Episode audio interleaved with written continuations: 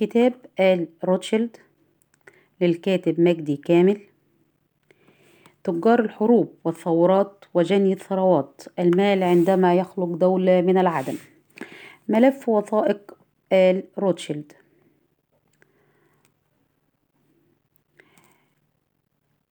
المال عندما يخلق دولة من العدم الدرس الذي لم يتعلمه العرب. تقديم.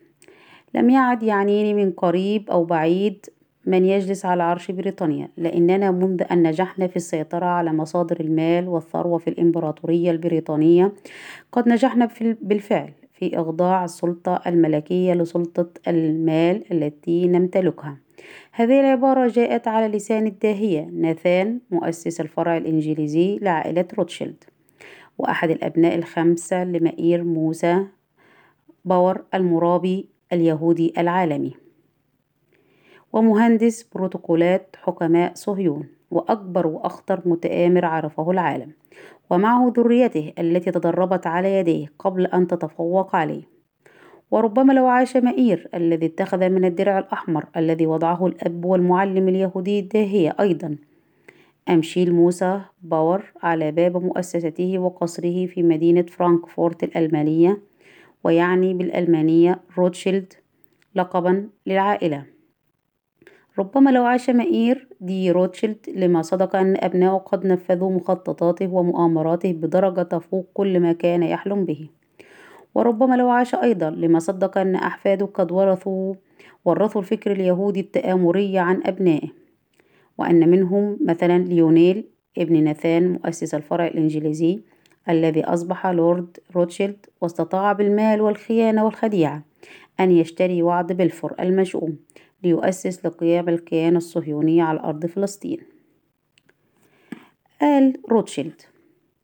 وربما لو عاش مئير مهندس البروتوكولات لما صدق أيضا أن إدموندري روتشيلد حفيده من ابنه جيمس مؤسس الفرع الفرنسي قد استطاع بأموال الأسرة الملعونة أن يبني المستوطنات الأولى على أرض فلسطين المغتصبة.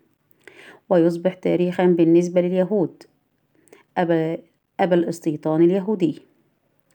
وربما لو عاش مئير الملقب بالمتآمر اليهودي الكبير لما صدق أن صور أبنائه قد أصبحت تعلو مدخل البرلمان الكنيست في الكيان المغتصب الذي كان من أوائل من خططوا لقيامه وزرعوه على خريطة العالم من العدم. إسرائيل.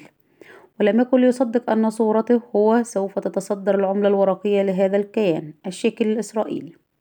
اعترافا من يهود العالم بدوره هو وعائلته من بعده في سرقة وطن واغتصاب دولة. نعم لم يكن مؤسس إمبراطورية الشر التي تعلمت ذريته منه توليد المال بل واستخدام قوة المال الرهيبة كسلاح لا يقهر. ليصدق أن أبناؤه استطاعوا من أجل تحويل حلم غير مشروع يستحيل تحقيقه إلى واقع لا يمكن تصديقه. أن يضاعفوا الثروة التي تركها لهم بالتآمر على الدول التي يمتلكون فروعا لإمبراطوريتهم فيها وزرع الفتن وإشعال الثورات وإذكاء الصراعات من خلف الكواليس ودفعها لشن الحملات والحروب بعد السيطرة عليها بدفع خزائنها للإفلاس ثم إقراض حكوماتها ثم الحصول على امتيازات تخول لهم استصدار ما يحلو لهم من قرارات تصب في خانة اليهود كما فعلت إنجلترا بتسليمهم فلسطين. ورغم هول ما تقدم إلا أن ما فعله آل روتشيلد ولا يزالون يفعلونه من تخريب للعالم حسبما أوصاهم عميد الأسرة مائير في بروتوكولاته أكثر من هذا بكثير. فما تقدم هو بعض وليس كل جرائم العائلة وحلفائها من اليهود عملائها من المرابين العالميين. وزبنيتها من الزعماء السياسيين العائلة التي اختطفت أكبر ثلاثة قوى في العالم.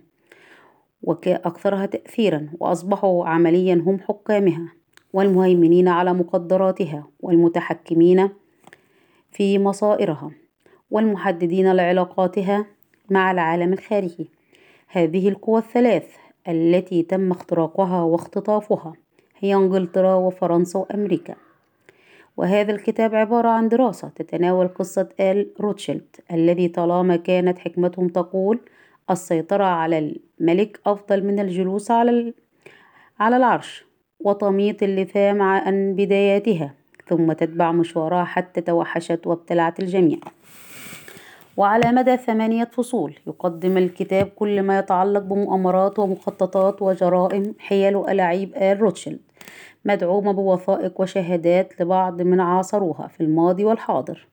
ومنها ما كان ولا يزال ضد العرب والمسلمين ومنها ما كان ولا يزال ضد بقية العالم آملين أن نتعلم الدرس. ونستيقظ من سباتنا الذي دفعنا ولا نزال الذي دفعنا ولا نزال ندفع ثمنه غاليا. وأن نحاول بما لدينا من أموال وثروات والأهم قضايا عادلة ومشروعة.